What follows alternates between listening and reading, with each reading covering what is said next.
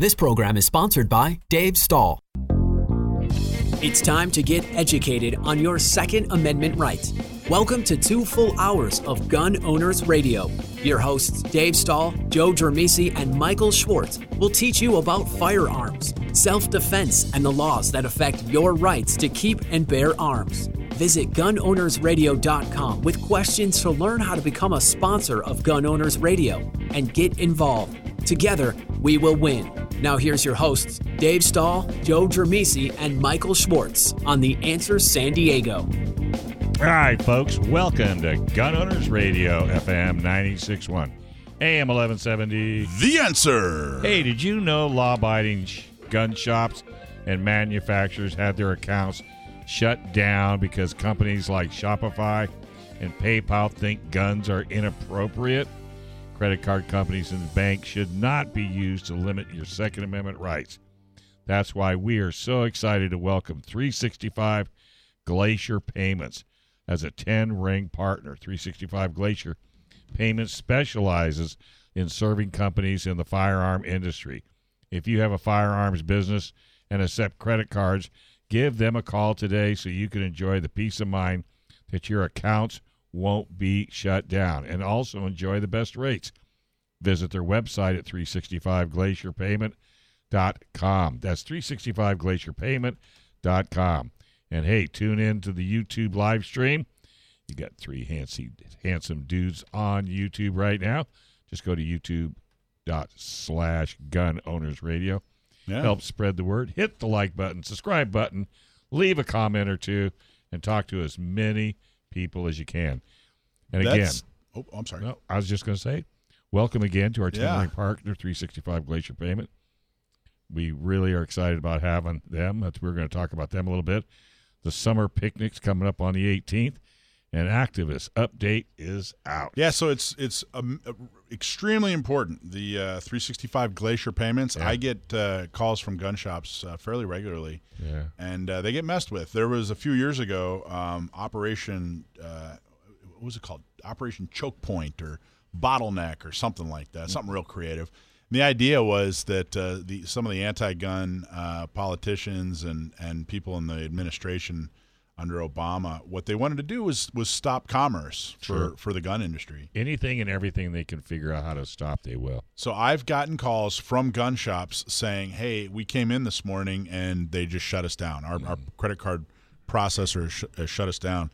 So even if you're not uh, a uh, – you know, a gun shop or a gun store, if you're looking for credit card processing, three sixty-five Glacier Payments, check them out. Yeah, because they do more than gun shops. Yeah, yeah, yeah. They just help you process, but they what they don't do is they don't d- discriminate against you right. if you are a gun shop, and that, that happens. That happens to some of the big, big industry uh, players, oh, yeah. too. Yeah, see, we need a lot more of that, too, because you're, you're seeing, again, the left do that kind of stuff yep. where, where they're using business to discriminate against people because of their maybe political views, because you right. see that a lot with conservatives, with the stuff on the social media platforms, and you see it now with this. I think PayPal is sort of like that, isn't it? Because yep, you can't. Sure. I think you can't mention guns or anything on PayPal, oh, if no. I remember right. Um, PayPal was one of the uh, processors that one of the gun shops had. That's how they were processing all their payments, and PayPal shut them down. Yeah, well, that'll happen. Just so, without any warning. You know, it'd be one thing if they said, "Hey, look, you got thirty days or you got forty-five days. Mm-hmm. We just don't want to do this anymore. It's not a part of our business plan." I actually support that. If if you're a, a if you own a business, you should be able to decide, hey, this is the kind of customer I want or don't want. Um, you know, but uh, come on, you know, just showing up on a Monday morning and finding out you can't do business that's because ridiculous. It, that's ridiculous. I'm, I'm happy people are stepping up. Uh, I am too. You know, like three sixty-five Glacier, and I hope so there's how, others out there doing that. So how was Utah? Utah was awesome. It was a lot of fun. Went when to, are you moving? Uh, no, I'm not moving to Utah. Believe me. Um, but we went to the uh, High West uh, distillery, which is the I had the best uh, whiskey I've ever had. Really? Yeah, yeah, yeah. Truly, seriously, uh, it's not an exaggeration, and that's not something I uh, I just throw around. It was uh, it's called their Campfire bottle. It's called Campfire, and it was you know they talk about like the complexity you know mm-hmm. of wine or whatever. So this Campfire, you know, the first this was the most complex I've ever had. The first swallow, you kind of get a little bit of a burn, and then you get like this caramel sweetness, and then you get this smokiness. Wow. And it takes a good fifteen seconds for all that to happen. So, wow. so I have to ask, before this whiskey, what was the best whiskey before or bourbon that? Yes, you ever experienced up to that point? Just for some context here. I, I probably, there was a, an, a bottle of, of, I can't remember the exact year, probably there was this Oban uh, bottle that I liked a lot. Um, okay, Scotch. Yeah, yeah, yeah. Okay. So now you have a new best friend. Now I have a new best friend. I mean, this is outstanding. And it, it's one of those deals, you know how they rate them one to one hundred? Um, this got like a ninety-nine. Wow. I mean, it's it's not. Was it know, made in Utah? Yeah, their distillery was awesome. Their distillery was really, really remarkably beautiful and modern. And, and we went and took a tour, and then they sat sat you down. They gave you a flight and said, okay, here's our. Uh, they're one of the. Uh, I hadn't really experienced a lot of, of true rye, and they had a rye that was really, really good. Um, so they talked about the difference between rye and. And uh, you know, had some of their some of their stuff out there. It was really good, but that Campfire is amazing. Can amazing. you get it locally? Yeah, yeah, yeah. Sure, yeah. I was looking, um, looking you know, at my, my local Albertsons. We're all great. Uh, you know, high quality spirits are sold. Yeah, Albertsons. But I mean, my like my go to is is uh, you know I just you know I like Woodford Reserve and and uh, I like uh, uh, uh, Makers, I like, both I like, bourbons. I like Jameson. Yeah, I like Jameson. You're gonna you're gonna laugh at me. I like Jameson when I'm following it with a shot of pickle juice. Oh, there you go. It's called a pickleback, and it's amazing. Until you try it, don't there, complain. Well, right? I don't know what it is. I'm not a chemist, but the pairing of Jameson with pickle juice is amazing. Well, have you ever tried this sometime? If you're a tequila fan, mm-hmm. a really good shot of tequila, a really good ice-cold shot of orange juice, and a really nice ice-cold shot of tomato juice. Wow. T O T. You do one of those, and I'll put a one hundred dollar bill on the table that within ten minutes you'll have another one. And you know, they will sneak up and pound you into the ground if you let them. So I, we used to do that. When I used to bartend at Old Town Mex, we would mix up something that they called sangrita. Yeah. And there was a bunch of stuff in it, yeah. but uh, mostly it was there was orange juice, there was tomato yeah, but juice. See, you got to do these separate. Well, no, that's what we used to do, and we would pour that out, and people would chase shots of tequila with yeah, it. I tell you. Uh, tasty. Anyway, well, so this we're is having a gun show, right? I know. What happened? What happened? So on August eighteenth, we're having our summer picnic. Uh, that is uh, every summer we like to just take over a spot and have a nice big party with some food rather than having meetings this month. Mm-hmm. We're just going to have the summer picnic. It's at Mike's Barbecue in Escondido, which is delicious. Wednesday night. Wednesday night. Uh, you're going to love it. There's no there's no cover. There's no cost. Just come on out.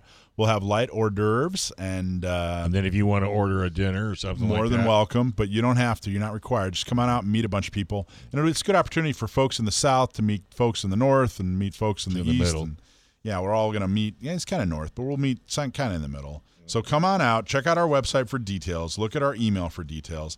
Our activist update is out. And Moose, if you're out there, you want a shotgun, buddy. Um, we have a uh, tabletop Uh, contest, people that work the tabletops, and Moose, you you were the winner this month, so congratulations. And we mentioned that on the activist update. He won a shotgun? Won a shotgun. Yesterday, uh, we signed up twenty new members, thanks to uh, oh, yeah. John Becker and Moose, thanks to uh, Jeff Malik, and thanks to uh, um, to Elliot. You guys are awesome. Could Where not were you guys at? It. They're all over. They were at a couple different uh, gun shops. Oh, and, so you're uh, just... surrounding the counties. That's right. We're, yeah, exactly. Surrounding and, and taking over. That's good. Well, hey, somebody's got to do it. All so, right. Hey, let's take it. Well, no, we still got another minute. So, yeah, but but check out the activist update. Go to our website. Check out our YouTube channel. There's a lot of a lot of good things going on. We had to say goodbye to Karen from Riverside. She she moved out of state because of a job opportunity, which we're super sad about. She was running uh, Riverside County, mm. but we have a couple of folks, and one in Orange and one in Riverside, that are taking over and uh, – And uh, we're we're barreling forward. I can't wait. All right, we're going to take a quick break. You're listening to Gun Owners Radio, because coming up next, we're going to talk. This month's theme is medical. Yep. So we're going to have a very special guest on from Trauma Pack. Don't touch that dial. This is Gun Owners Radio, F M ninety-six point one, A M eleven seventy. The Answer.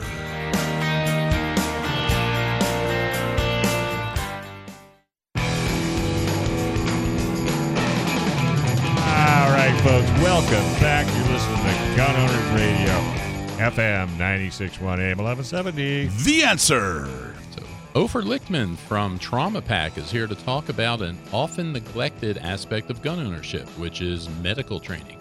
No kidding. Hey, self-defense and emergencies can happen to anyone, and there's no guarantee that the justice system will be on your side.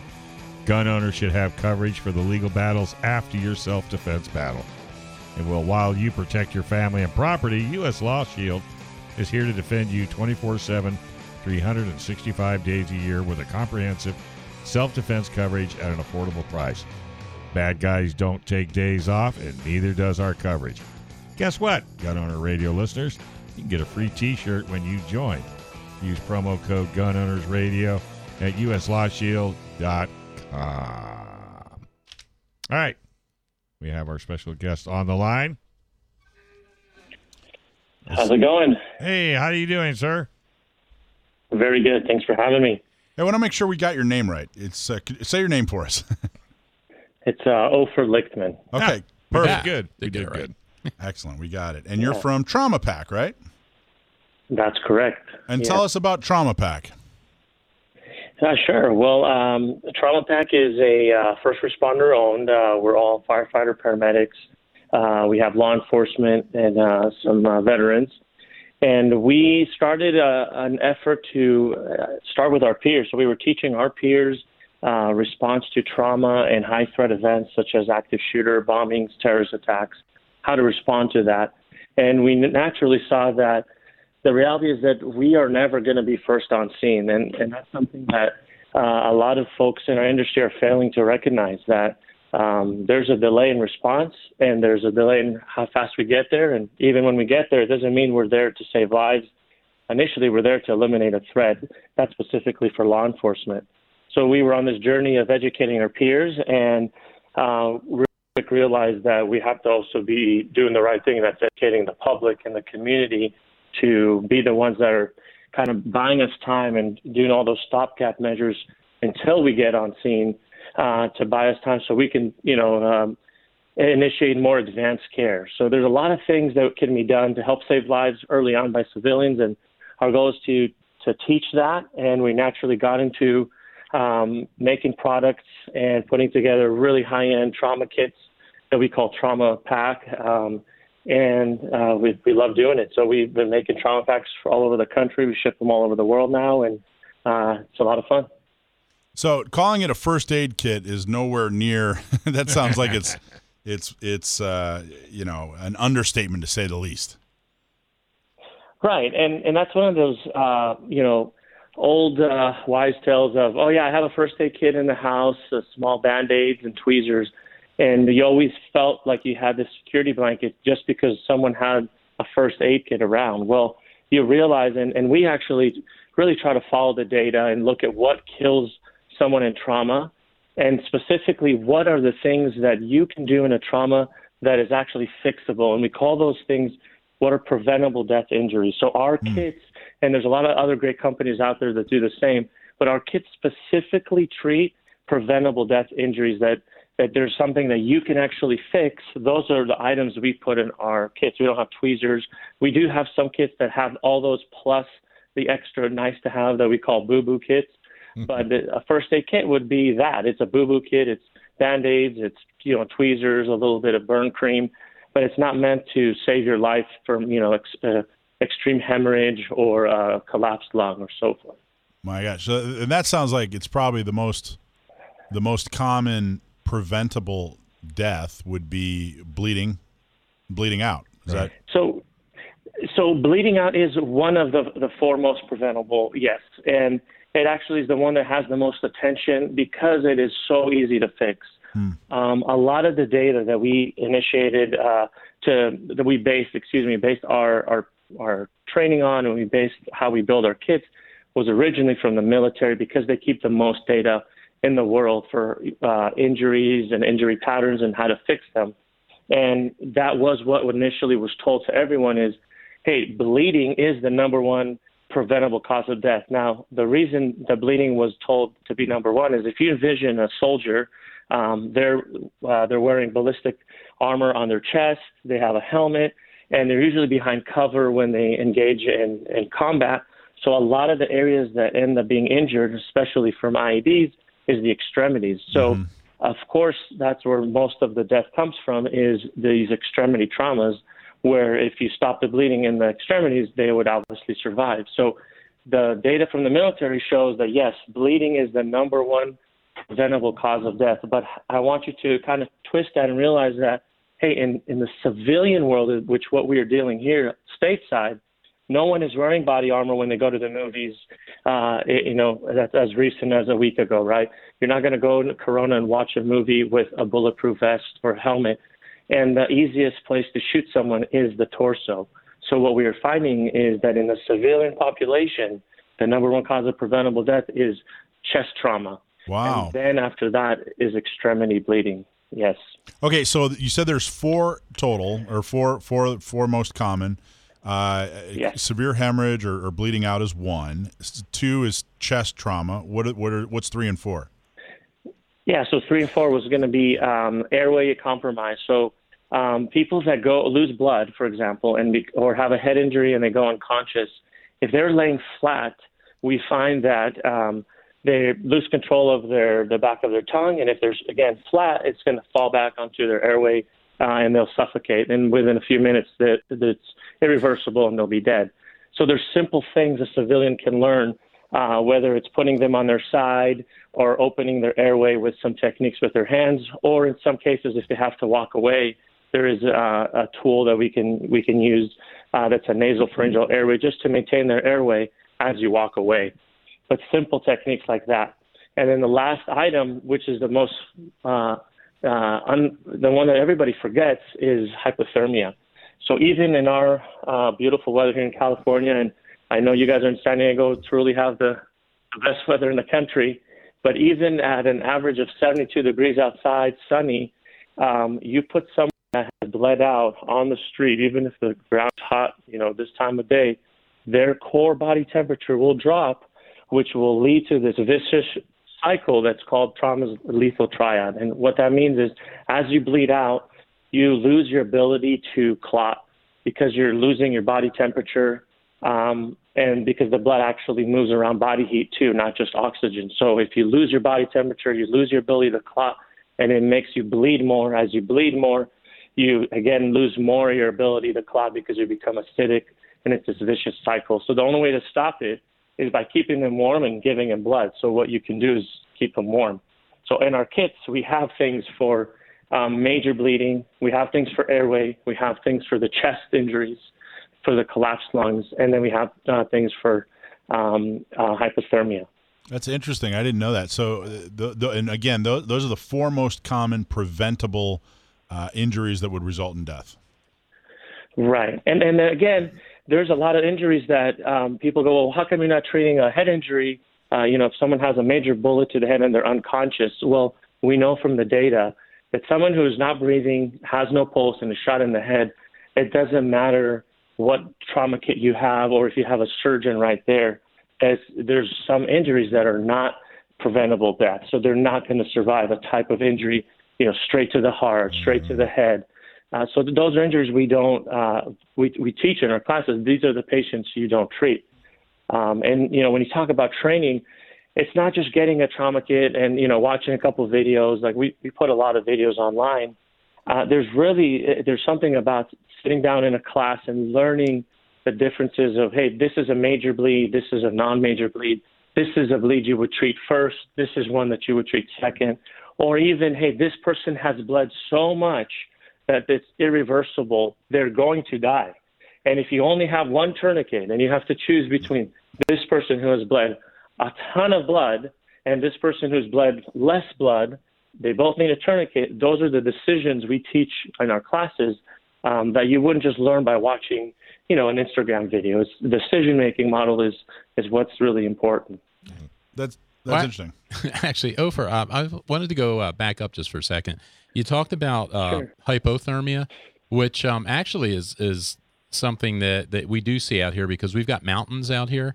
And uh, we used to see, back in the days when I used to do search and rescue stuff, we would see a lot of that because people come from down here from the city where it's, you know, eighty degrees in right. the wintertime, and they get up there and they're not prepared and they don't realize how cold it gets. But the other thing that we see here a lot in this time of year is hyperthermia, because uh, hiking is really right. big out here, and especially in the East County. And it's um, you know, it's not uncommon to be around one hundred degrees out here this time of year, and uh, we see a lot of that. Do you guys address that too in your um, your material? We do, and you know, specifically when it comes to trauma and in our industry, where we see people dying from the hyperthermia and specifically from trauma, is actually the canine community. So if you look at um, a lot of folks that have dogs, whether they're working dogs or not, you work a dog to a point where their uh, core temperature rises above a certain degree, and everybody knows their dog the best. Um, it's again, it's irreversible, and the, the, that is actually one of the most preventable causes of death in canines, other than bleeding out, is uh, is actually the hyperthermia for dogs. Mm. So in our, we have a canine kit. And we make sure we have uh, flexible thermometers and all those, so that way the, the, the handler can always check the temperature of the canine. But we, in the trauma setting specifically, you you hardly ever see hyper. Um, you see more of a hypo, and that's one of those preventable ones. I had, uh, used on to, the trauma side. I used to have a Belgian Malinois, and uh, we went hiking one one day out in the desert. And the next day he was limping, and I, I thought maybe he injured himself, took him to the vet, and he had burned his pads on the on the yeah. on the sand. And with dogs, they don't tell you, like, they're so tough, you know, they don't show any right. pain. I felt horrible. Yeah. To this day, I feel horrible. Anytime I see somebody walking a dog in one hundred degree weather on the asphalt, I will roll the window down and say, take your shoes and socks off and walk with your dog. Well, you right. know that I I, I right. didn't know there was a can- the reason I bring the canine kit up is my wife shows championship Rotties and Dachshunds, and okay. she goes all over the place to show these dogs, and nothing freaks her out when she knows she has to show the, especially the Rotties, in eighty plus degree weather. I am definitely going to get a kit for her to take with her with her when she goes to dog shows, because I think that's that's huge. Oh, excellent. Well, and then specifically with dogs, and I, I wasn't planning on talking about canines, but it, it's all fair game. There is always subtle hints, right? So dogs will give us hints with their breathing pattern, oh, yeah. how they, you know, their tongue is hanging out. It's all a way for them to cool, because they can't cool through the skin like we do. That's right. But they use their tongue. Oh, yeah. My wife will. She could have a whole show just on that, that alone. All right. Well, don't go anywhere, right. folks. We're going to keep our special guest on for another segment right here on Gun Owners Radio, F M ninety-six point one, A M eleven seventy. The Answer.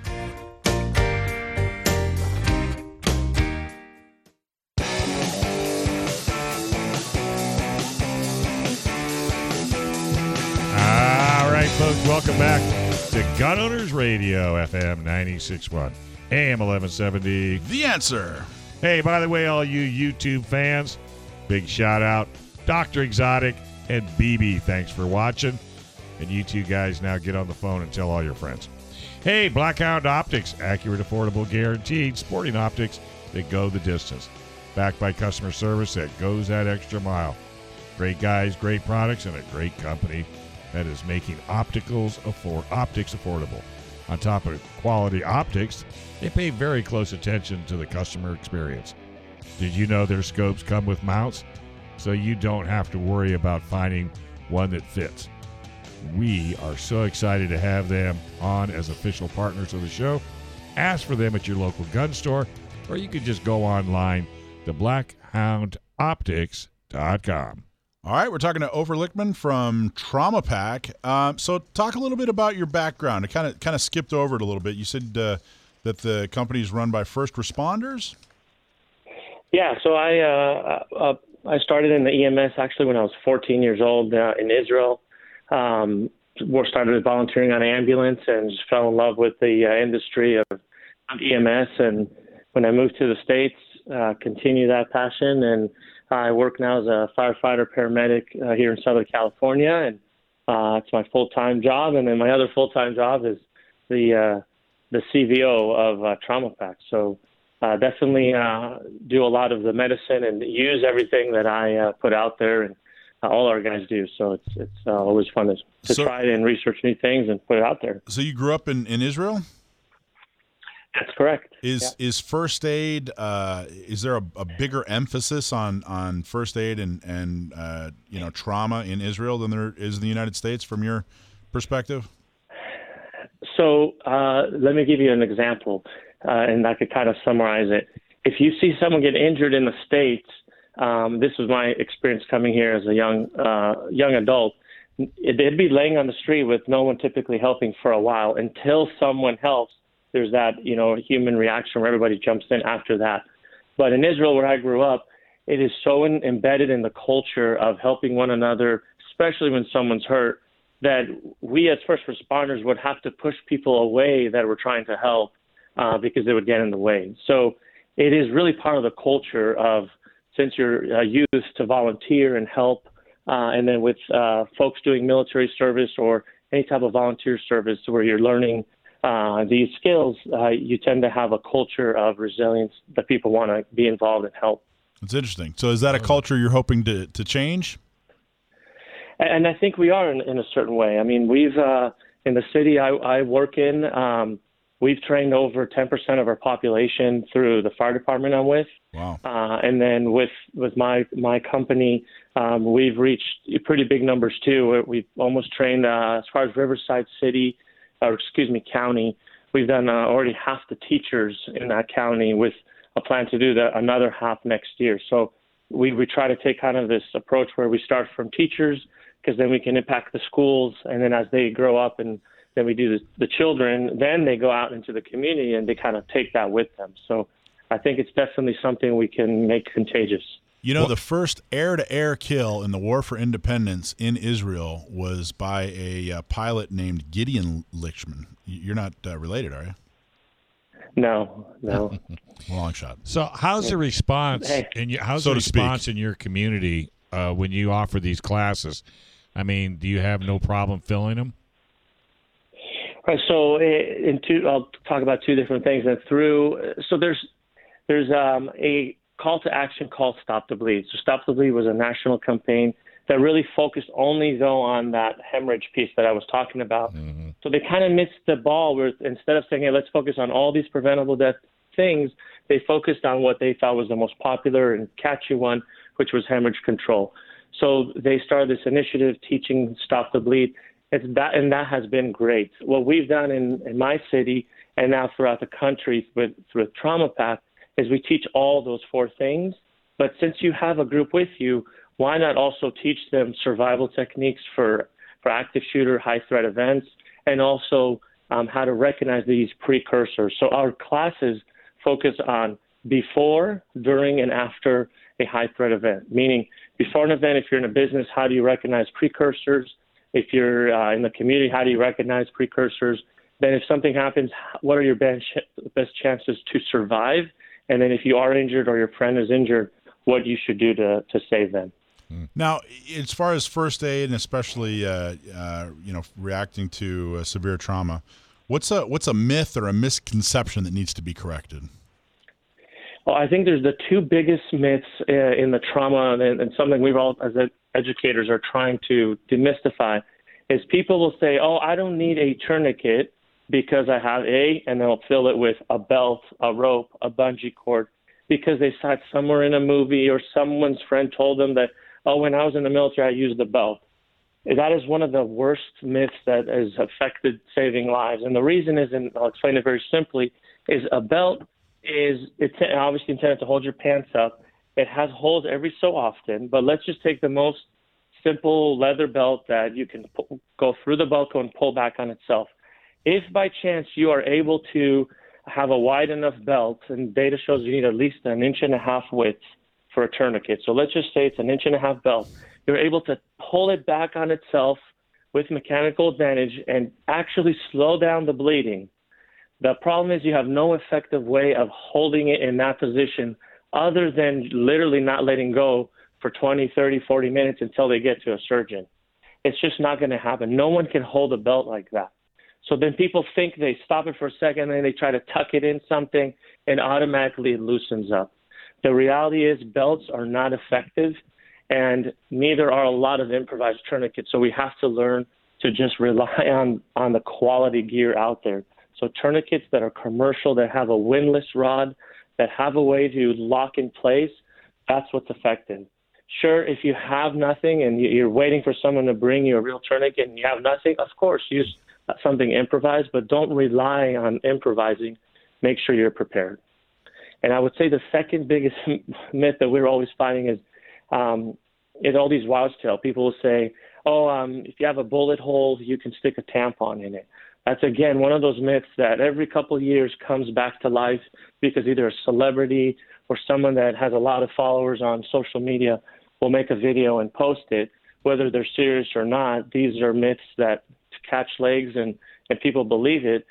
A, a tampon is meant to absorb about ten cc's of, of blood um, and prevent, you know, all the issues with, you know, it's a feminine product. Well, if a bullet hole has a hole in the body that creates a cavity, we use uh, specifically gauze, and even better so, hemostatic gauze. And what we're trying to accomplish is pressure in the cavity. A tampon doesn't create pressure. It's just basically like a seal and absorbs until it's full, and then you replace it. What we're trying to do is create a, a high amount of pressure in a cavity when we pack a wound, so that, that way it reaches the vessel and occludes it and stops it from bleeding out. So those are two huge myths, in addition to thinking that you can uh, buy a cheap kit uh, on a, maybe like a one of those uh, websites that uh, that rhyme with uh, uh, Samazon. But uh, you're, if something is, is too cheap and sounds too good to be true, it probably is. Yeah. Uh, there's, unfortunately, a lot of uh, fake products out there, whether it's a tourniquet or fake hemostatic agents, Uh, or even if it is real, it's expired. So yeah. Just be aware where you're buying your stuff. So, Ofer, let me ask you this. For somebody that, say, wants to keep a kit in their car, how many different levels do you sell? Or do you just have, like, one kit for the car, one kit for the home? How, how, do, how, does, how would somebody look at your site and figure out which one to get? Well, uh, to be to be frank, if there's ever a question, we're always available to answer that, if, even through the site. And if we're not uh, not available, we'll get back to them.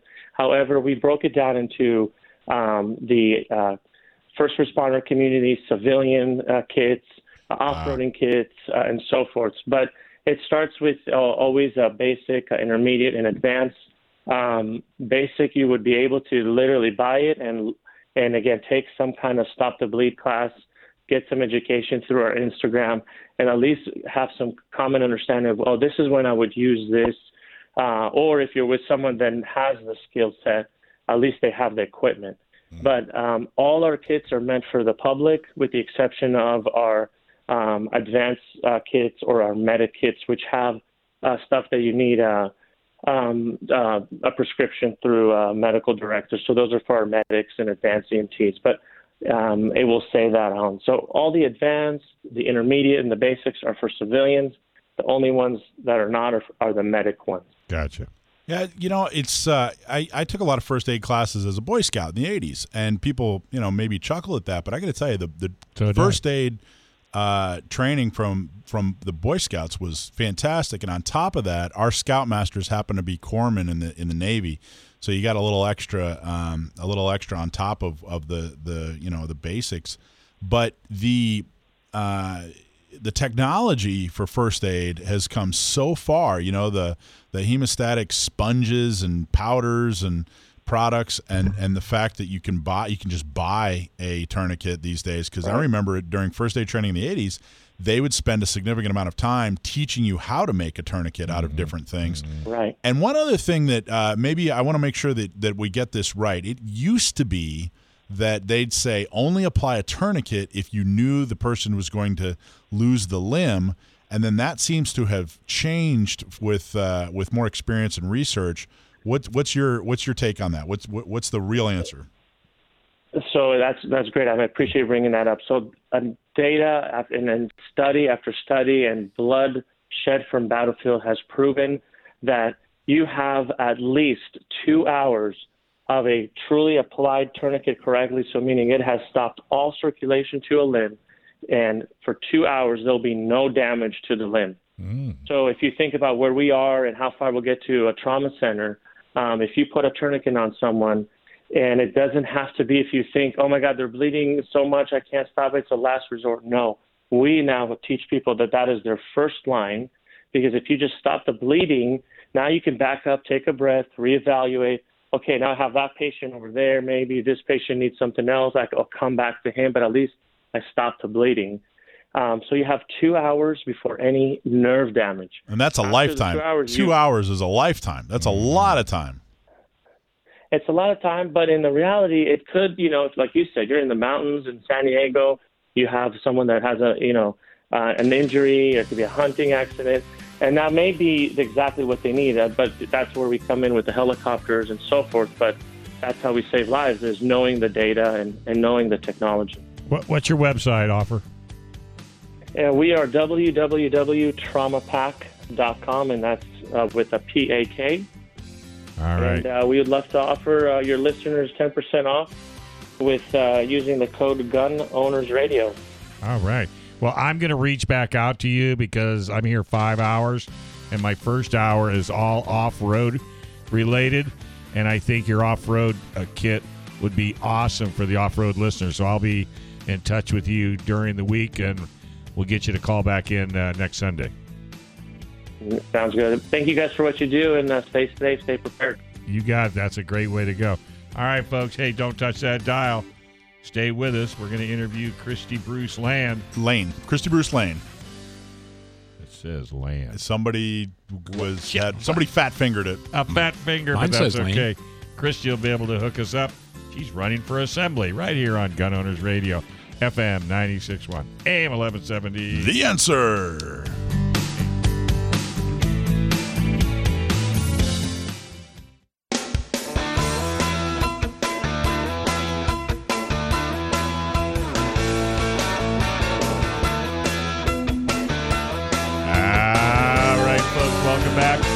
Gun Owners Radio, F M ninety-six point one, A M eleven seventy. The Answer. So Christy Bruce Lane is running for State Assembly District seventy-seven and is here to let us know why gun owners should support her. But first, we are so proud to have our good buddy John Dillon and the Dillon Law Group as our show sponsor. He has been with us since the day we started. And did you know Dillon Law is one of the attorneys on the Miller versus Bonta case? And if you have legal matters that involves firearms, then you need to call John. If you have questions about red flag laws, gun registration, gun transportation, or maybe you need to know that your guns are California compliant, call our trusted firearms attorney, John Dillon. John Dillon specializes in California gun laws, seven six zero, six four two, seven one five zero, or you can visit his website at dillon law g p dot com. So as you guys all know, I run an organization called San Diego County Gun Owners. We're all members and proud supporters. And uh, as you all, of course, know, I'm on the radio show Gun Owners Radio that you're listening to now. And San Diego County Gun Owners does not endorse people, our candidates, on the state or federal level. And Gun Owners Radio doesn't endorse people at all. Um, but this is the first time you've ever heard me say this. I personally am endorsing someone who's running for the assembly because I'm so impressed with her. Mm-hmm. I'm so impressed with uh, with her, her campaign and her, her chances of winning. You know, a lot of uh, districts are drawn up in such a way that one team or the other one is guaranteed to win. But she's in a district that's absolutely winnable. She's a outstanding candidate. So I personally am endorsing Christy Bruce Lane for uh, State Assembly in District seventy-seven. We're going to have a fundraiser for her. I'm going to have a fundraiser for her in a couple of couple of months here. So I invited her on the show to, to introduce her to everybody and talk a little bit about her campaign. Christy, you there? Yeah, I'm here. Thanks for having me. You bet. How are you doing? I'm doing well. Thank you. So let's talk a little bit about your background. Uh, where, do, where do you come from? What, what, what did you do before you were a candidate? Have you ever been elected to anything before? Yeah, so I was born and raised in the Valley in Bakersfield in an agricultural family.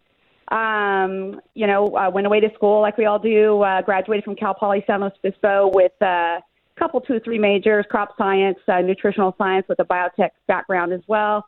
And then uh, my background is mainly in agriculture and healthcare. And, of course, uh, you know, as you grow older, I get a little wiser, and I, I, I work, you know, a lot in the community. I'm a part of many boards in the community, started my own foundation called the Thumbprint Project Foundation.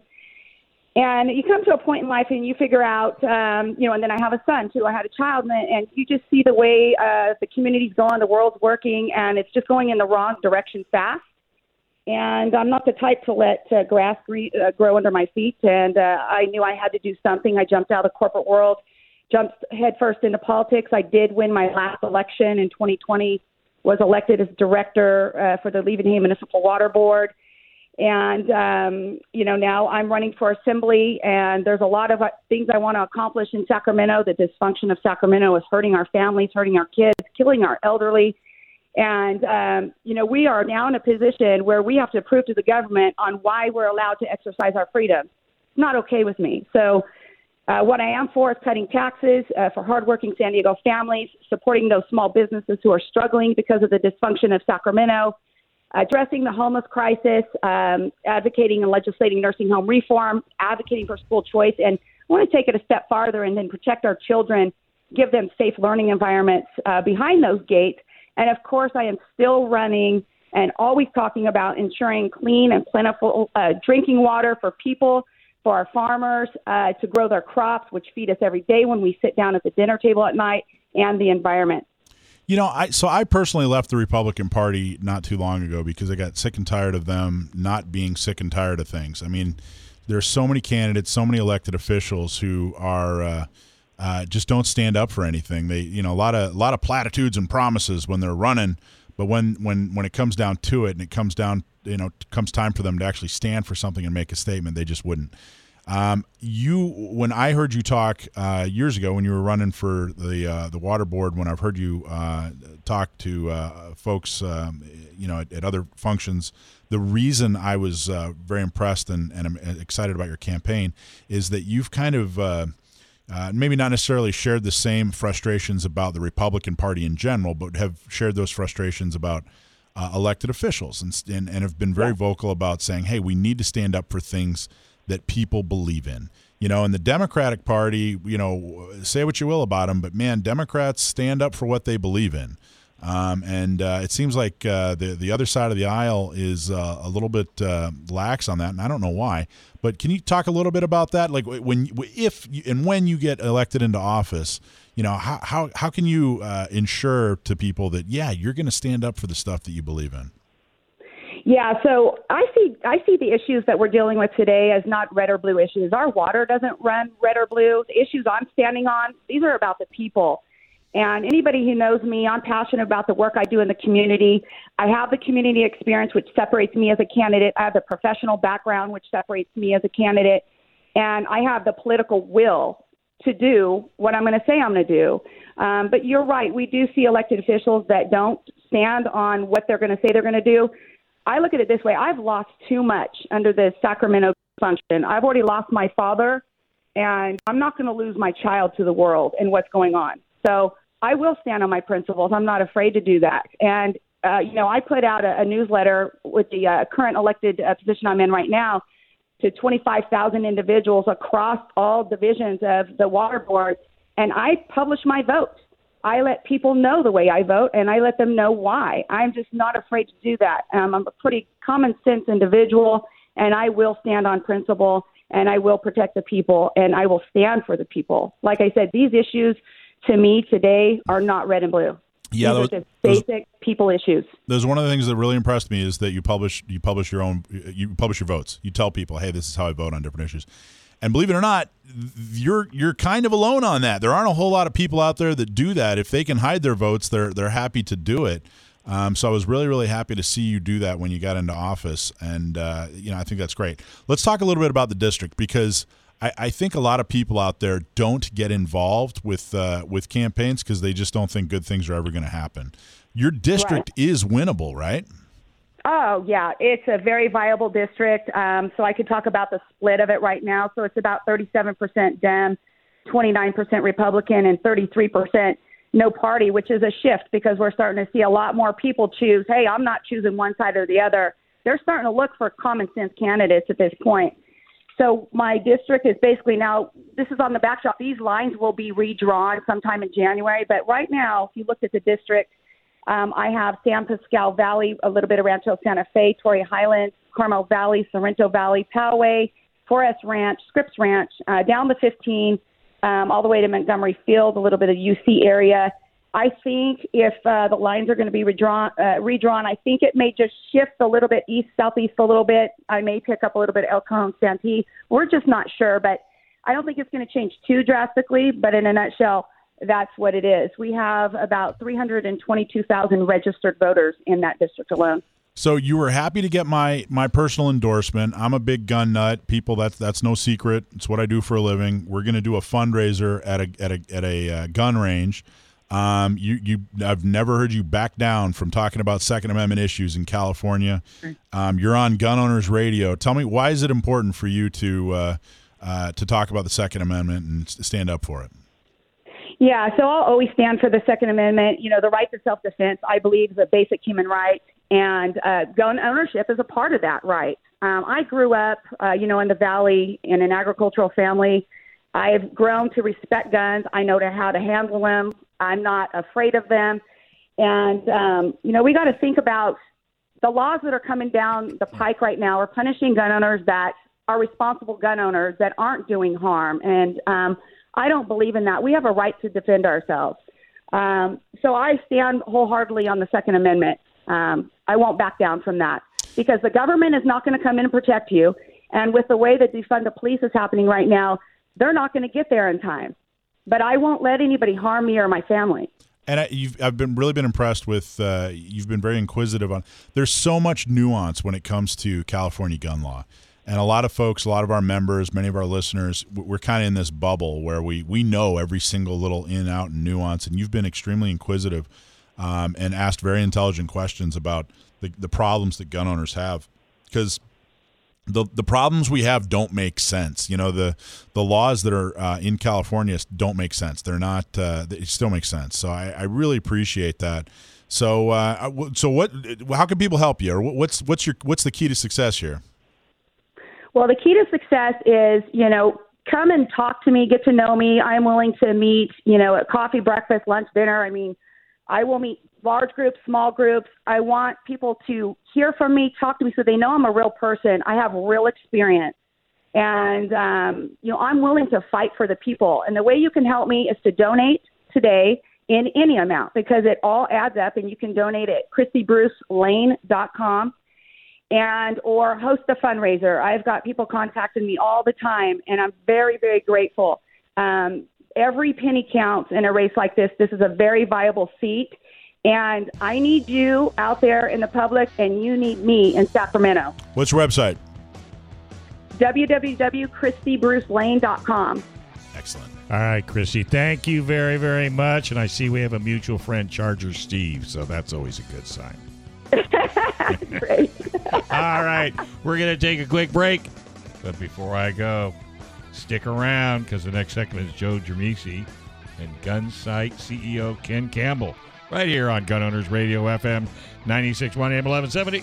The Answer.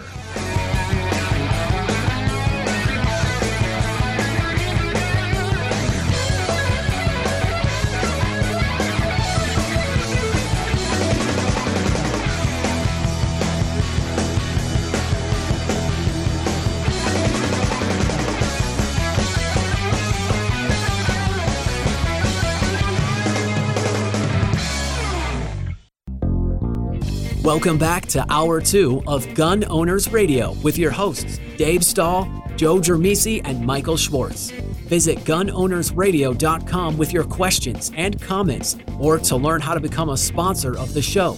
Time to get involved and get active. Together, we will win. Now here's Dave, Joe, and Michael on The Answer San Diego.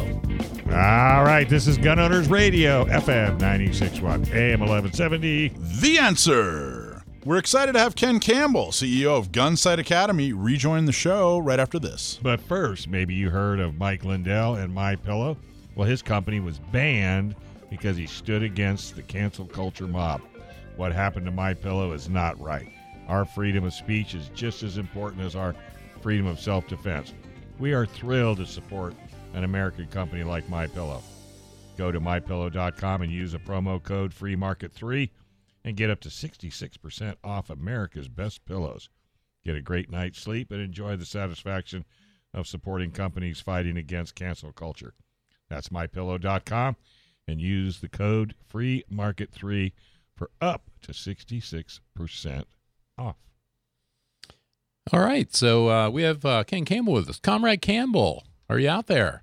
Hey, hey, free America calling, free America calling. All John right. has a long mustache, just like D-Day. All right, welcome to the People's Republic.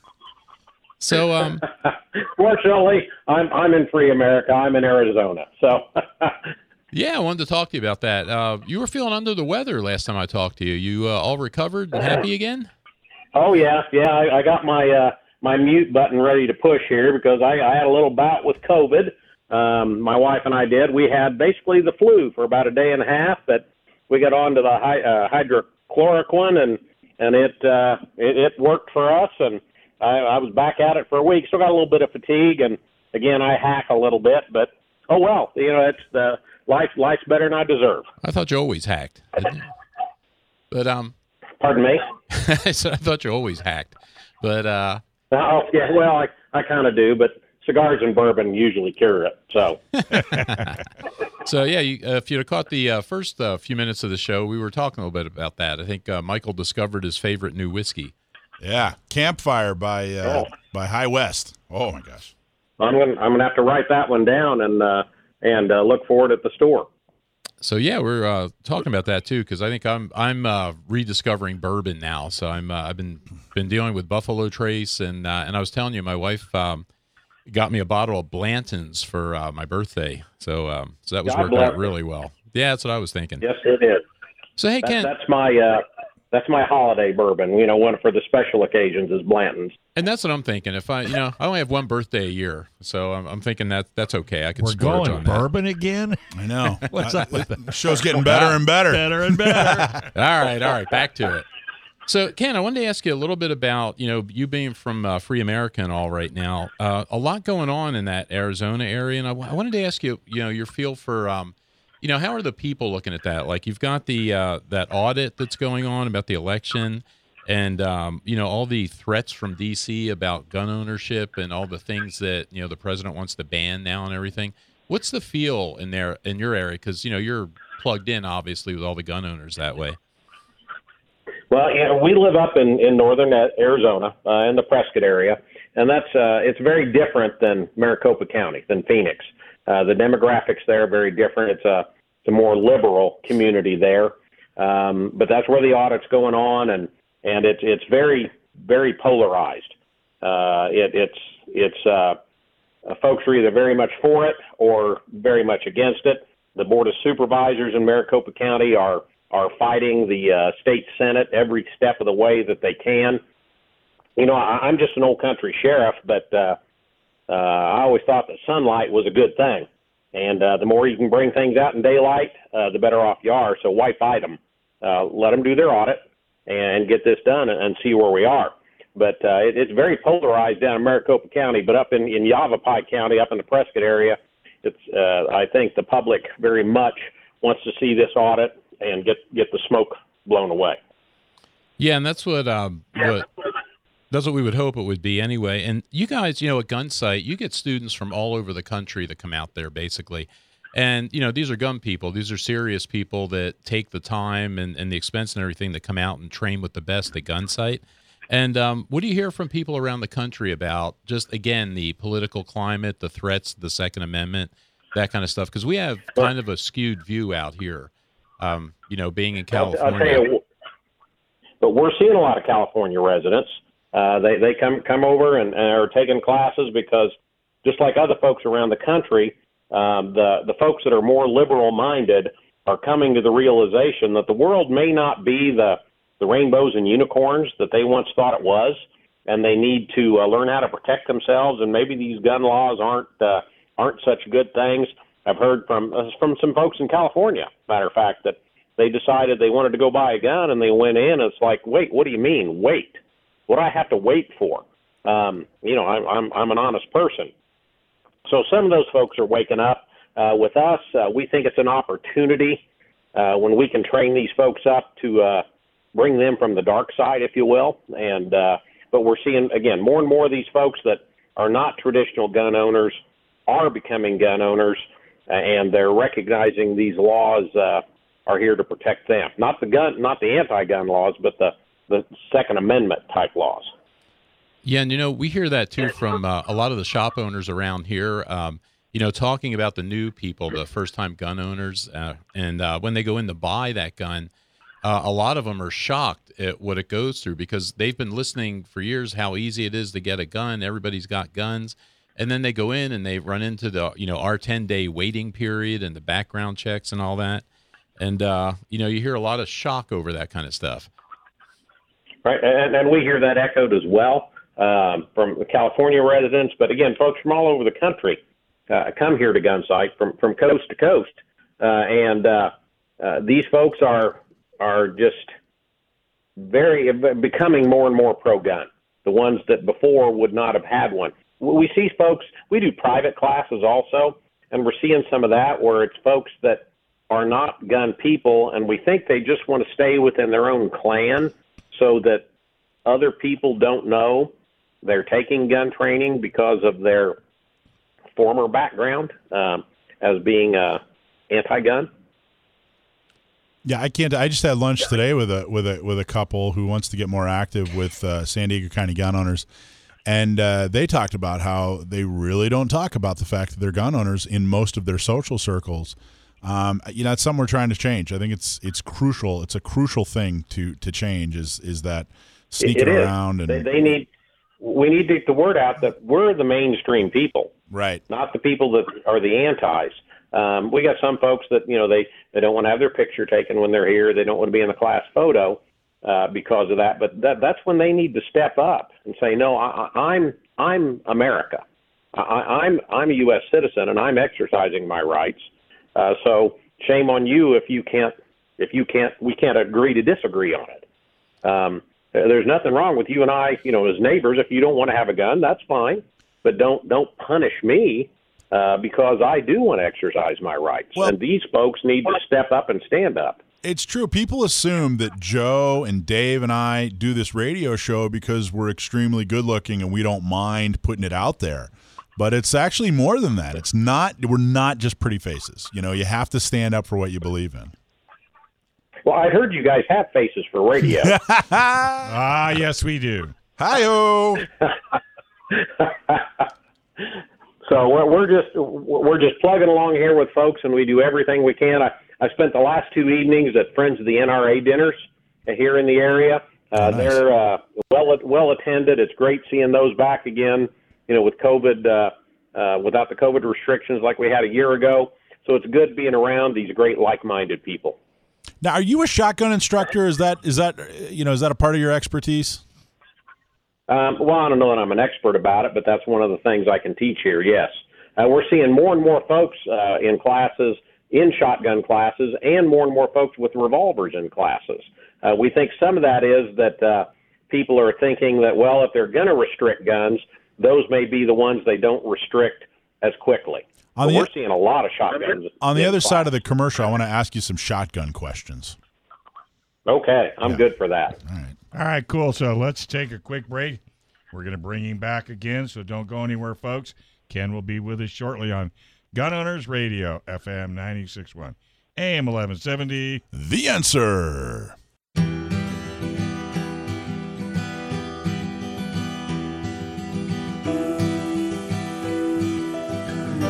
right, folks, welcome back to Gun Owners Radio, F M ninety-six point one, A M eleven seventy. The Answer. B R M I Mortgage, primerez.com slash alpine.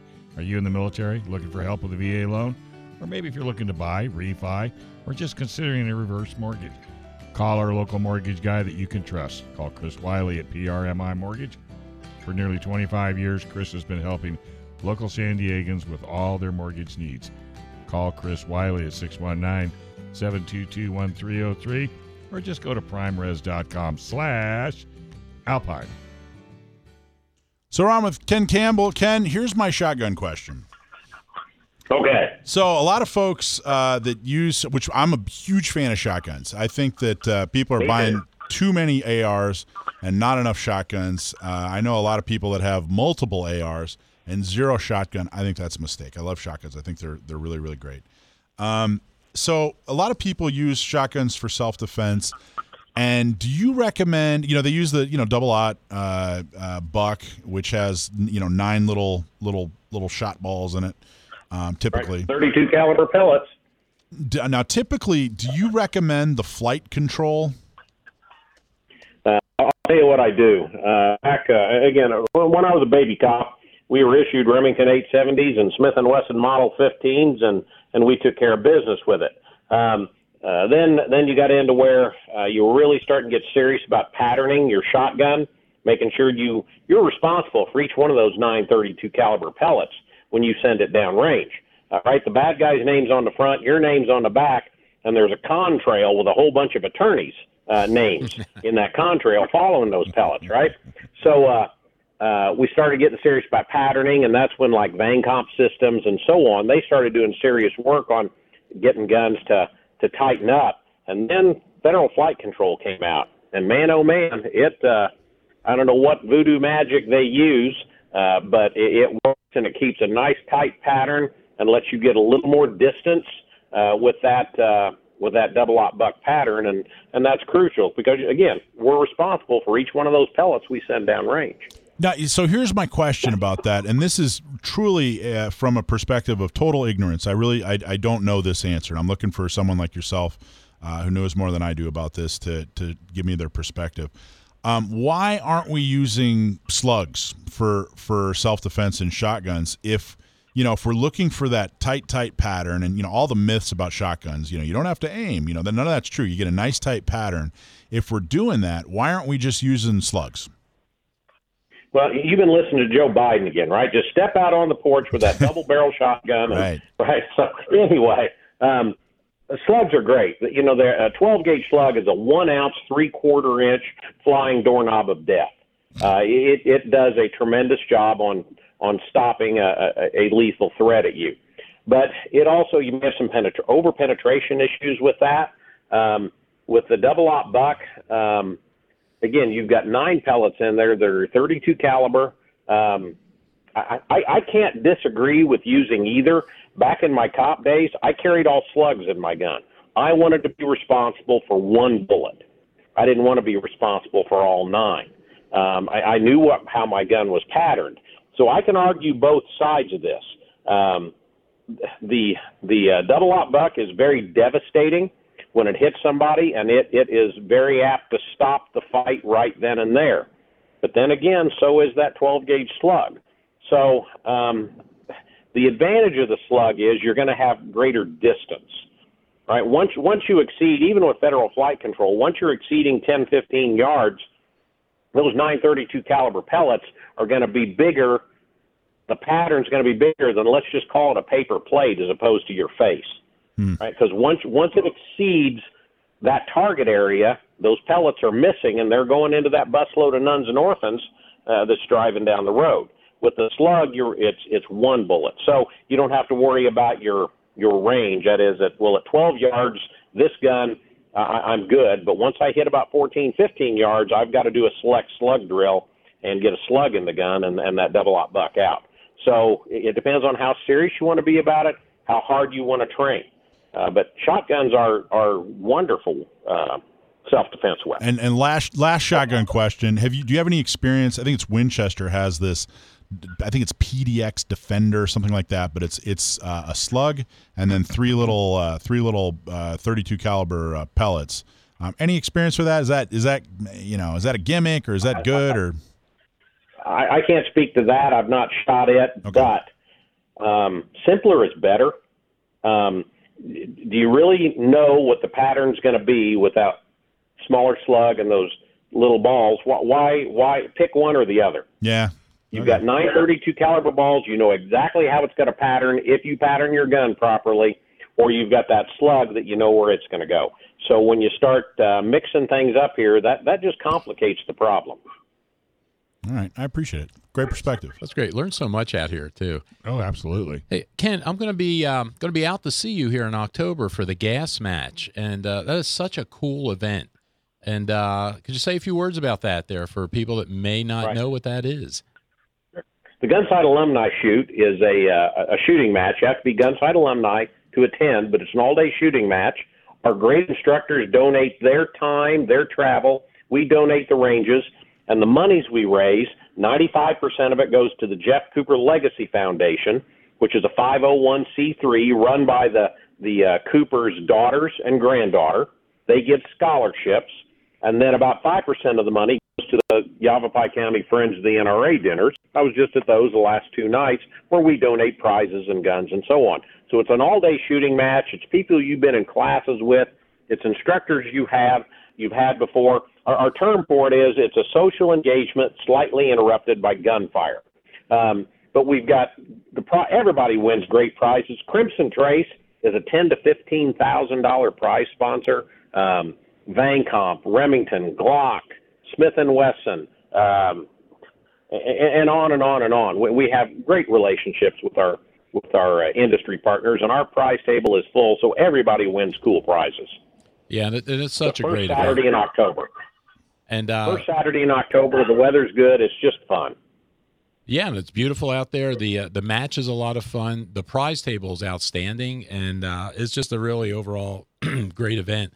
The other thing, too, um, I'll, I'll be out to see you in April, actually. Uh, my wife and I are coming out. I, I, and uh, I just saw that paperwork go through. I keep track of you. Yeah. I'm, Somebody's I'm got forward. to. Well, I'm looking forward to it because uh, she's going to do a P C C class, which um, which is great because I, I got her one of those for uh, Christmas. I got her a Ruger P C C, and uh, and she's just psyched up about it. She's having fun shooting it. And I thought while she's out there, I'll do the uh, close quarter combat pistol class because uh, I want to do that. But but you guys have close quarter good. Ibuprofen will be your friend, just so you know. Well, uh, I know you guys have so much to offer. There's so many classes out there. Uh, can you say a little bit about what Gunsight's got? Well, uh, our website, gunsight dot com, G U N S I T E dot com, has got all our classes, but we offer a variety of levels of pistol, carbine, rifle, shotgun, long-range rifle. We have classes out to twenty-four hundred yards. We do uh, this coming week, we've got ladies' pistol, where some ladies just don't want to learn with men in class. We've got uh, what's called BRAVE, Ballistic Response Against Violent Encounters, and that's some street crimes, home defense, uh, vehicle defense, some grappling, some some trauma med. It's some real good, real-world uh, training along in there. Um, our advanced classes start with the two fifty pistol. Um, We've just got a little bit of everything here. We've got TAC Med classes. I know you guys are going to be talking about that, or you have been this month. Uh, our tactical medicine class began uh, with the military uh, twenty years ago, and it was a five-day class uh, based on wartime model. Now our tactical medicine class is based on active shooter. It's a two-day model. It's taught by trauma uh, doctors uh, and paramedics. Uh, It's real-world stuff. Uh, I don't want to call it wilderness medicine, but it would apply to that as well. But how do you keep your buddy alive for an hour or two until the cavalry can get there to help? And that's great. I'm glad you brought that up because I was going to ask you about that because when I was browsing through, um, you know, I got my wife signed up for the P C C class, and I'm I'm looking around saying, okay, what else is going on that week that I can take? And uh, and I did notice the um, that two-day uh, medical trauma class, which wasn't scheduled the same week I'm going to be out there, but uh, – But I thought that was great. I hadn't noticed that out there before. And you're yeah, saying it, we try to we, we try to do it on the weekend, so you can kind of sandwich it uh, either the front end or the back end of a class. Uh, but it's it's uh, very popular. So BRAVE, ballistic response ag- against ag- violent en- encounters. That's awesome. Now is that is that your program or is that like a particular curriculum? Well, it's a it's a, a curriculum that some of our staff members wrote a few years back, and it continues to evolve. You know, we you know we uh, try to run faster and jump higher as we see changes we need to make. There's uh, also in that class, there's force on force, simunitions type thing. So you're actually uh, working against a thinking uh, adversary. Uh, uh, we've got BRAVE coming up this week, and it's so popular, we even made an enhanced ver- version called BRAVE two. Yeah, and I think that's been on my list. Well, because I, I took the uh, three fifty class with the instructor, or one of the instructors that came up with the BRAVE course, and I can't recall his name right now, but... Uh, uh, Bob just, Whaley or Jay Tuttle or... Um, no, I want to say it was probably Bob. Probably Bob Whaley or Jay Tuttle. Yeah. yeah probably and, Bob uh, Whaley. He was, he's the author of it. Yeah, and he was telling us about it in class, and it just sounded great, so that's another one that's on my list for coming out there. It, it's, it's absolutely real-world stuff. That That's what it's based on. Not that... two fifty pistol and three fifty aren't, but this setup is, you know, that scenario-based stuff. So the are you're working around vehicles, you're working around. We set up uh, fake A T Ms. We set up home defense so that uh, it gives you a lot to think about and plan when you do go home. And and that stuff's a lot of fun, too. I know in the three fifty class, just a little bit of force on force we had in there was just, that was my first exposure to that. And that's just a blast. And I think they do more of that in the BRAVE class. Is that right? They do. That's correct. We'll either use simunitions or we'll use airsoft, depending on uh, what we need to do, how, how we read the class. All yeah. right, Ken. Hey, unfortunately, we got to go. It's always a joy talking to you. Uh, it's a pleasure talking to you guys. You just give, give us a call anytime. Uh, come out and see us again. You know we love seeing you. All right, buddy. Hey, folks, next segment, Sunday is Gun Day. Stick around for more with Gun Talk Radio right here on Gun Owners Radio, F M ninety-six point one, A M eleven seventy. The Answer.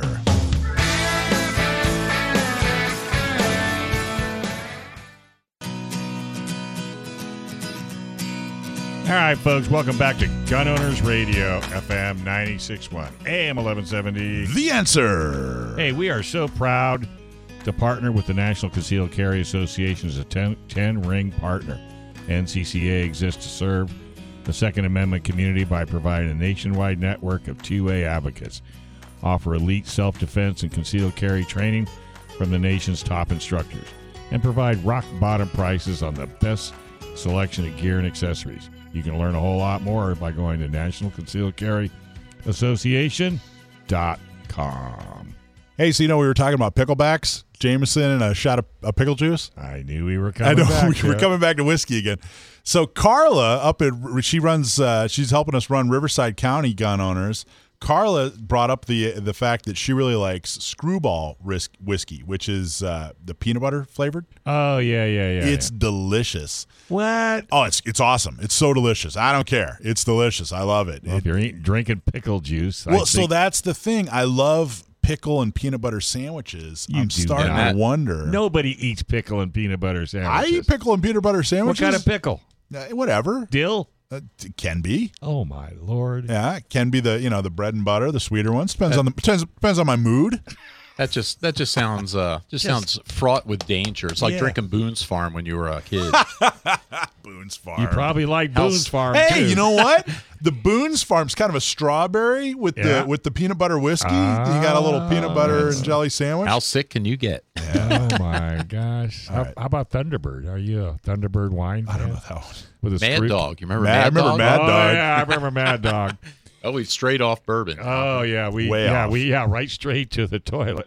All right, so something goofy happened last week, even goofier than peanut butter whiskey and Jeez. pickle juice, um, which I can't wait to try. Carla, thank you for that. Now it's going to drive you crazy till you yeah, try it. Can't can't wait.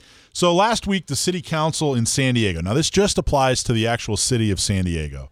Has they've decided that they want to, in effect, ban eighty percent kits. Right. And an eighty percent kit, for those who don't know, is, uh, you know, the federal government had to define what a firearm is. So they said, all right, if it's eighty percent of the way, if a piece of metal or a piece of wood or a piece of plastic is eighty percent of the way to a gun, it's a gun. If it's seventy-nine percent of the of the way there, then it's not a gun. If it's eighty-one percent, it's it's a gun. So they sell kits that are eighty percent. Okay, uh, of a gun. So they've, they've, you know, out of the ten steps it takes to get to a gun, they've taken eight of them. Uh, and it's so you, it's not just a lower that you can assemble. You can't just throw an upper on there and you're good to go. You have to drill it. You have to mill it. Um, you know, I don't know how to do it. I don't have the expertise. That's not saying much. I can't. I I can barely you're change. You're not the, even good with springs. I'm horrible with springs. Like I can't even like you know change the the time on my microwave. Yeah, so yeah. not saying a whole lot, but still, it's not. You, you can't just do it. Like, but apparently, yeah, the average criminal has that skill, though. Right? Exactly right. So they said, look, here's what we're going to do. We're going to make it to where. And I actually spoke with. Uh, the uh, city council member's staffer who wrote this. Uh, we spoke on the phone at length. Um, he was, to his credit, was very interested in, in what the critique was of, of the regulation. And uh, in effect, the way he described it, he said, hey, we're not adding an extra step. What we're doing is we're taking the step of uh, getting a serial number, because to build a gun in California, you have to go to the California Department of Justice. You have to get a serial number. We're, we we're, we want them to get that serial number and put it on the kit before you can buy the kit. So right now you buy the kit and then you say, hey, Department of Justice, let me have a serial number. And then there are very strict um, rules, laws that you have to follow in order to get that serial number onto the kit, and then mill the kit out and, and boom, you, you have a firearm. You have a home a home built firearm. And he said, no, no, we want to take this and, and, and put the the uh, the serial number, you know, a couple steps prior. Here's the problem. That's impossible. You can't do that. Um, number one, manufacturers don't sell pieces of metal with serial numbers on them. They sell firearms with serial numbers on them. Number two, you can't get the serial number until you have the, you know, the the material. The gun. Yeah, well, it's not a gun until you have right. the raw material, and you can't have the raw material until you have the serial number. This is, in effect, banning it. So we talked about that. And, uh, well, gee golly gosh, we just hope people, uh, you know, uh, change the way they do things. And I pointed out the fact there really are just a couple of shops in the city of San Diego that even sell these kits. You know, so there are seventeen other cities in the county. There are fifty-seven other counties in the state. There are forty-nine other states in the union. The city of San Diego banning, you know, metal and and, and parts and, and pieces. Yeah, parts and pieces that aren't firearms. It's not going to do anything. All you got to do is go, you know, uh, you know, a couple miles that way and and and purchase it there. And again, the, the response was truly that this was more of a P R thing. Well, we just want to expose it, and we want people to talk about it, and we want people to know more about it. And I said, well, okay, well, along that the way, what you're doing is you're turning, you know, law-abiding, non-career criminals into criminals. You know, if you go down to a gun shop in San Diego and say, hey, I want an eighty percent kit, and they say, well, we can't do that because they're illegal. Uh, or if they don't even say that, if they just say, we don't we don't sell that here, try, you yeah. know, La Mesa or El Cajon, you know, and they, oh, okay, great, thanks. And they go buy it in La Mesa or El Cajon. They take it back to their, their home and they, and they get busted. But they don't even have to put it together. Just possession of this thing, and they could get busted. Now, the question, everybody always says, well, I'm not going to get busted. Something like eighty, eighty-five percent of, of uh, violations of the assault weapons law happened Uh, it was like a secondary issue. So there was a medical emergency or a fire, or they were there to, you know, for a noise complaint or something like that, and discovered uh, an assault weapon uh, or what what they cons- what California considers an assault weapon. So if you have a kit, you know, and you have a medical emergency, and the ambulance and the cop show up, and there's that piece of metal sitting on your dining room table that you didn't even know was illegal. Well, boom! Now you're a criminal. Now you're a criminal. You're not stopping uh, criminals. You're turning law-abiding people, non-career criminals, into criminals. They voted for this thing eight to one. Eight people to one. Chris Cate, to his credit, stood up and said this is ridiculous and pointed out just how ridiculous it was. Wendy Hoffman, our C E O, did a fantastic job. She made a statement and talked all about how ridiculous this thing is. Uh, in September, they're going to have a second reading. They're going to vote again. I'm not anticipating, they have to do that, it's required. Um, I'm not ant- anticipating changing any votes. It's going to be another eight to one vote. We'll get everybody to show up. You need to show up. You need to, you actually don't even have to show up, by the way. It's all done uh, via Zoom because of, of COVID. They're still Zooming. They're still Zooming right along. So, um, but this whole thing is just absolutely ridiculous. It just makes no sense. It's not going to stop crime. It's just, you know, the ability to appease their extremist base and these anti-gun folks who've decided the latest um, boogeyman and anger is the, the legal gun owners, because they're also angering uh, a, a, a large community in California or San Diego, for that matter. I mean, they're just making them large angry. Community, but not organized enough, and that's one thing I we're know. trying to do. But you know, they're not. They they have zero fear. You know, to put out a a law like this that's so ridiculous that has that, that's been. Uh, you know, that isn't going to do anything other than uh, villainize gun owners, really. Um, that means they do not fear you as a gun owner, right. even politically, fear you as a gun owner. Well, it means that you don't matter in their political world. Well, look what look what Joe just did with uh, extending the eviction notice. And he came right out and said... I thought you meant Joe Dromisi. No, no, no. no I didn't you did that, Joe? It. Yeah, Joe did. But, you know, he came right out and said, we know this isn't legal. Yeah, and they don't care. I mean, it doesn't just because doesn't matter because the other side will have to go to court And that'll give us an opportunity to extend it. Well, and that's the California strategy. They do a lot of that out here, and it's and they know things aren't legal or aren't constitutional, but it'll take years yeah. to work through the courts. Uh, the government's got unlimited money. You know, these people have to challenge it, have to fundraise. So, and it, and it's really just, you know, they chip away and chip away and chip away. I, I'm anticipating that more municipalities are going to follow suit. I'm also uh, a little birdie uh, has assured me that there's going to be a lawsuit that we're going to be proud to be a part of. Sure. We're absolutely going to be proud to be a part of a lawsuit against this thing because, you know, it's it's such a blatant violation, you know, making something impossible to buy. There's that's not a reasonable gun restriction. Does it say eighty percent on the box? Uh, some of them do. Some of them don't. Could, could, could you just eliminate something and make it a seventy-eight? Well, I actually pointed that. See, all these things, when I'm talking to the guy that wrote the regulation, he said, well, I, I told him, hey, people are going to get in trouble. You know, people are going to get in trouble, not criminals. People are going to get in trouble. And he said, well, what I'd really like you to help me with is do an education campaign so that people know that this regulation is out there. And I said, well, the first thing I'm going to do is an education campaign so that all the gun shops know that they need to sell these eighty percent kits outside of the city limits. The second thing I'm going to do is I'm going to do an education campaign for the manufacturers so that they know they need to sell seventy-nine percent kits rather than eighty percent kits. And then when I'm when I'm done with those educational campaigns, then maybe we can talk about an educational campaign, you know, that talks about this uh, this law. And he laughed and he gets it. But the the thing is, is they don't care. They don't fear us yet, no. Especially in the city of San Diego. Now, that's not true in some other cities. It's not true in other parts of California. But if, when it comes to the city of San Diego, yeah, um, they don't fear us enough yet, and yeah, it's because they will. Not enough. They will, and it's not because not not enough people are not taking political action. Now we're going to show up. I think it's September fourteenth. Uh, get on our email list. We need you to become a member. Um, we need you to to voice your concerns. We need you to show up. And again, this time you don't even have to show up.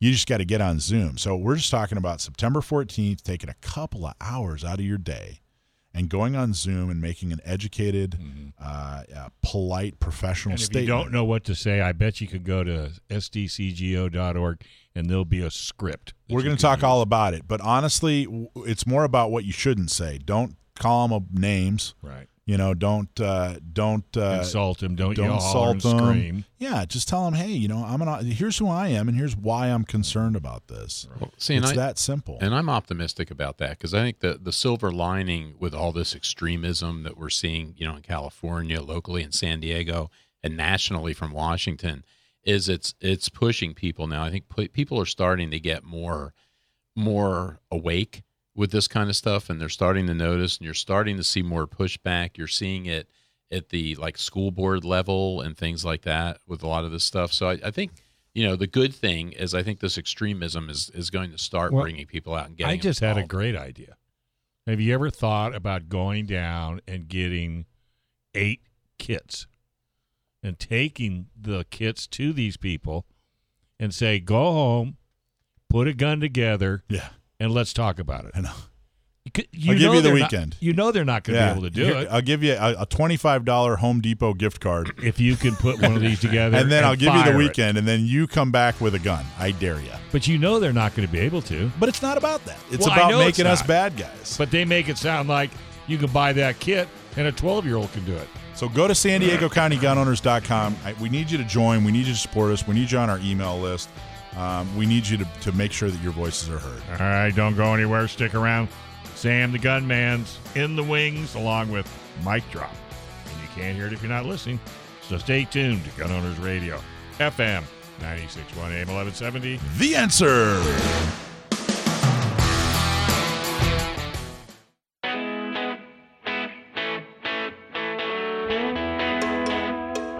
All right, folks, welcome back to Gun Owners Radio.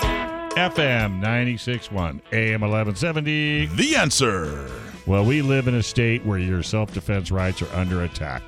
Let us be your voice to help defend and restore the Second Amendment. Help spread the word about the fight. There's two easy ways you can do it. Like and subscribe to the show on YouTube, Facebook, Spotify, Instagram, the podcast, or whatever way you like to listen to the show. And share this show with as many friends as you can. And thanks for tuning in. And remember, together we will win. So we just We just had Carla, who, you know, from Riverside, we were just talking about. Yeah. She just sent me video of her trying her first pickleback. And? She loved it. Is she on the floor? No. Flopping she said, around like she, a fish out of water? I think her exact quote was that it, it oddly it works or something like that. Congratulations, Carla. Good job. Hoorah. What are we doing? Uh, well. Oh, we're on the radio. Like we're going right. to stump your nephew. All right, every week we get people to write in and ask questions of uh, Sam the Gunman, who is my nephew.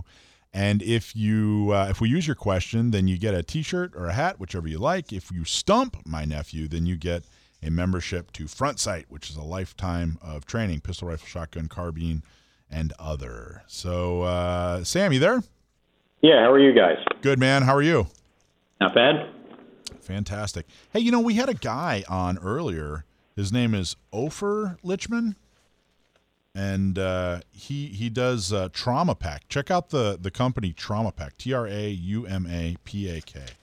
Um, okay. You might have a long-lost uh, uh, relative there. He actually grew up in uh, Israel, too, but he said that uh, I asked him if, his, if he was related to Gideon Lichtman, and he said he was not. So, anyway, where were we? Okay, Kevin from Paris, California. Kevin wants to know, what pistol named after a cat features a rotating barrel? Uh, what was that? Tom from uh, Paris? Kevin from Paris. Kevin from, Kevin from Paris. Um, great question. Thanks for writing in. Uh, Beretta has a line of not very well-known anymore subcompact pistols um, called the Beretta and the Tomcat. There's also the Jetfire, which is a little bit different. But the uh, the Tomcat and the Bobcat, they're, they're different calibers, um, have this really interesting barrel that tips up. You can uh, open the chamber instead of by racking the very small slide. You push forward on a lever just above the trigger guard, and the barrel pops open. Uh, they're still making these today. You can buy them in thirty-two A C P. They come with a threaded barrel. Um, I think a five- or six-round magazine. But, uh, yeah, really interesting, not well-known pistol. So this guy writes in, and we didn't. Uh, I don't think. We, I don't think we researched this, but uh, this guy claims it's the Beretta Cougar. Okay. Is that? Is that? I don't know. Is that the same line that we're talking about, or? or, or if he's or, talking the Cougar, then that would be uh, that would be like a um, uh, a recoil operated system, like the um, like the P X four Storm, which, instead of having a tilting barrel, has a rotating barrel that delays the breech from opening. Um, I, I don't know if you've ever had the chance to handle a P X four, but it, um, well, you, you're familiar with the way most modern pistols work, like uh, Glocks, SIGs, nineteen elevens, anything like that. The barrel is locked into the slide for the first part of travel, and then it tips down to unlock. Uh, the P X four and um, the Cougar have a barrel that rotates to unlock. That's correct, which yeah, which was what he was saying, the rotating barrel. Okay, what, what yeah, I, I think I just mis- misunderstood the question. I think the Cougar is also, uh, what makes the Cougar different is it used to be really hot, but now it's... I was hoping for the Sylvester, actually. Said it was a cat. Now it's kind of older. You can tell the you can tell that the Beretta Cougar used to be hot, but now it just kind of yeah. hangs out in, you know, hotel lobbies and buys, you know, anyway. All right. That's horrible. All right, I don't know if you won that one or not, so I'm going to give uh, Kevin a uh, Front Sight membership anyway because I like the fact that he's from Paris. And uh, uh, excellent job. You, as always, know exactly what you're talking about and do a fantastic job, Sam. Well, I, I appreciate that. As always, thanks for having me on. It's um, it, always interesting to see what kind of questions people send in, what, what sort of stuff they're interested in. Have you, now, are you a whiskey guy, Sam? Uh, am I a whiskey guy? No, I, I have to confess I'm not. I have a very close friend who is a real um, connoisseur, shall we say, of bourbon. Mm. But um, I can't get past the whole fifteen-minute process of bringing it closer and farther from your nose and inhaling the aromas and the notes and whatnot. I'm, I'm just not that big of a drinker. I'm, I'm yeah, sorry. All right, fair enough. To disappoint. That's all right. Manischewitz, right? You like that. Oh, yeah. Well, who doesn't like Manischewitz? It's grape juice that happens to have alcohol in it. You can buy it by the liter and a half, and it's like ten bucks for that. There you go. All right, Sam, awesome job, man. I really appreciate it. Take care, buddy. You too. Have a good night. And now it's time for this week's Mic Drop. Mic Drop. Marietta is a nice little town in Riverside County. If you haven't been, check it out. It's a nice place to visit. It's a nice place to live. Recently had the pleasure of meeting with their police chief, Tony Conrad. To their credit, Marietta started issuing C C Ws a few years ago, back when the former sheriff, Sheriff Sniff, refused to improve their C C W program. As a result, it was near impossible to get a C C W in under two years. That sheriff is uh, now gone, and the new sheriff, Sheriff Bianco, fixed the problem real quick, which is why he earned the endorsement of Riverside County Gun Owners for his reelection. Because Marietta was one of the first cities to issue, they really wanted to see their A. I get it.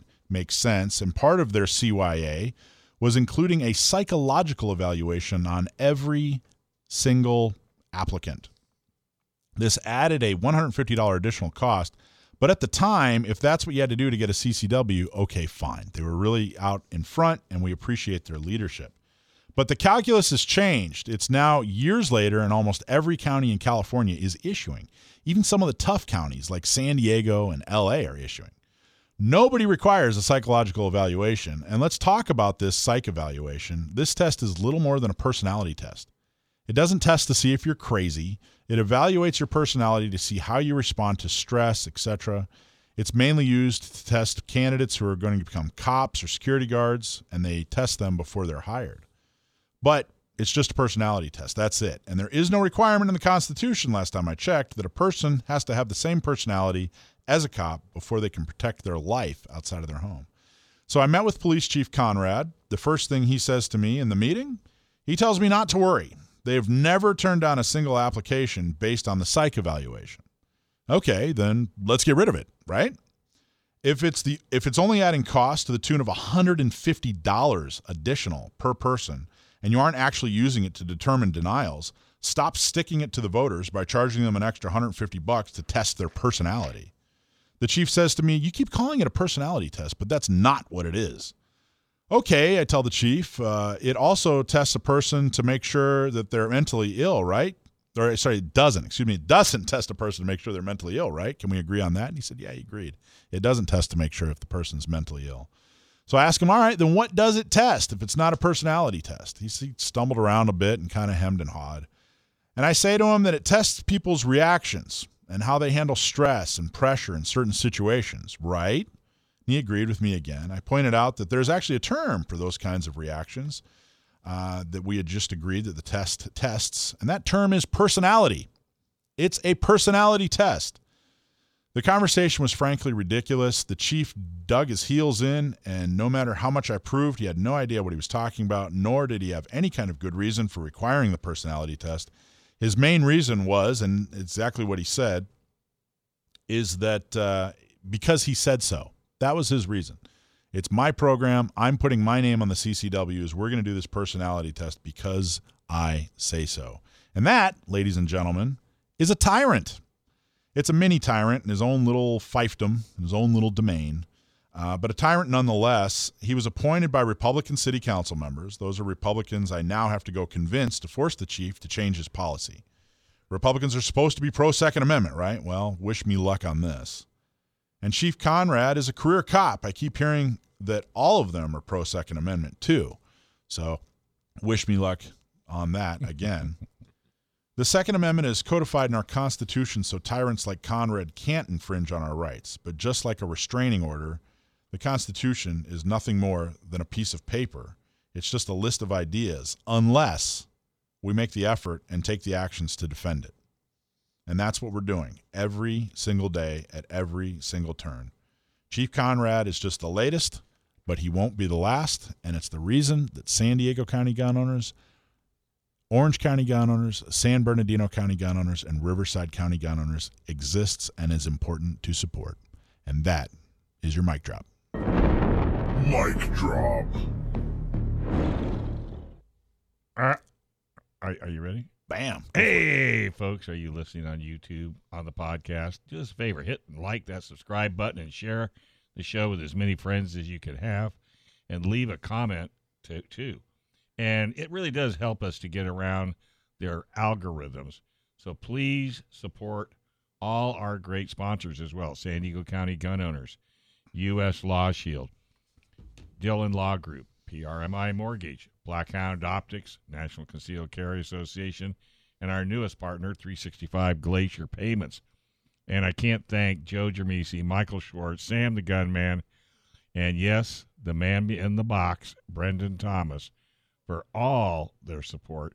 You guys can go to gun owners radio dot com for podcasts, latest informations. Maybe you got a comment, question. Uh, we don't have enough airtime to take calls, so this is the best way to do it. gun owners radio dot com. Come on out to the barbecue on August eighteenth, Wednesday. Great barbecue. And don't forget, Gun Prom is right around the corner. October sixteenth, still, Saturday. Still got some tables. A lot of uh, tables available. Uh, not according to Wendy. Wendy says you have two. Wendy's going to wring my neck for the amount of tables we're selling. All right, folks. Hey, our good buddy Bob's in the wings. He's got a great show lined up. That's Bob Siegel right here on Gun Owners Radio, F M ninety-six point one, A M eleven seventy. The Answer.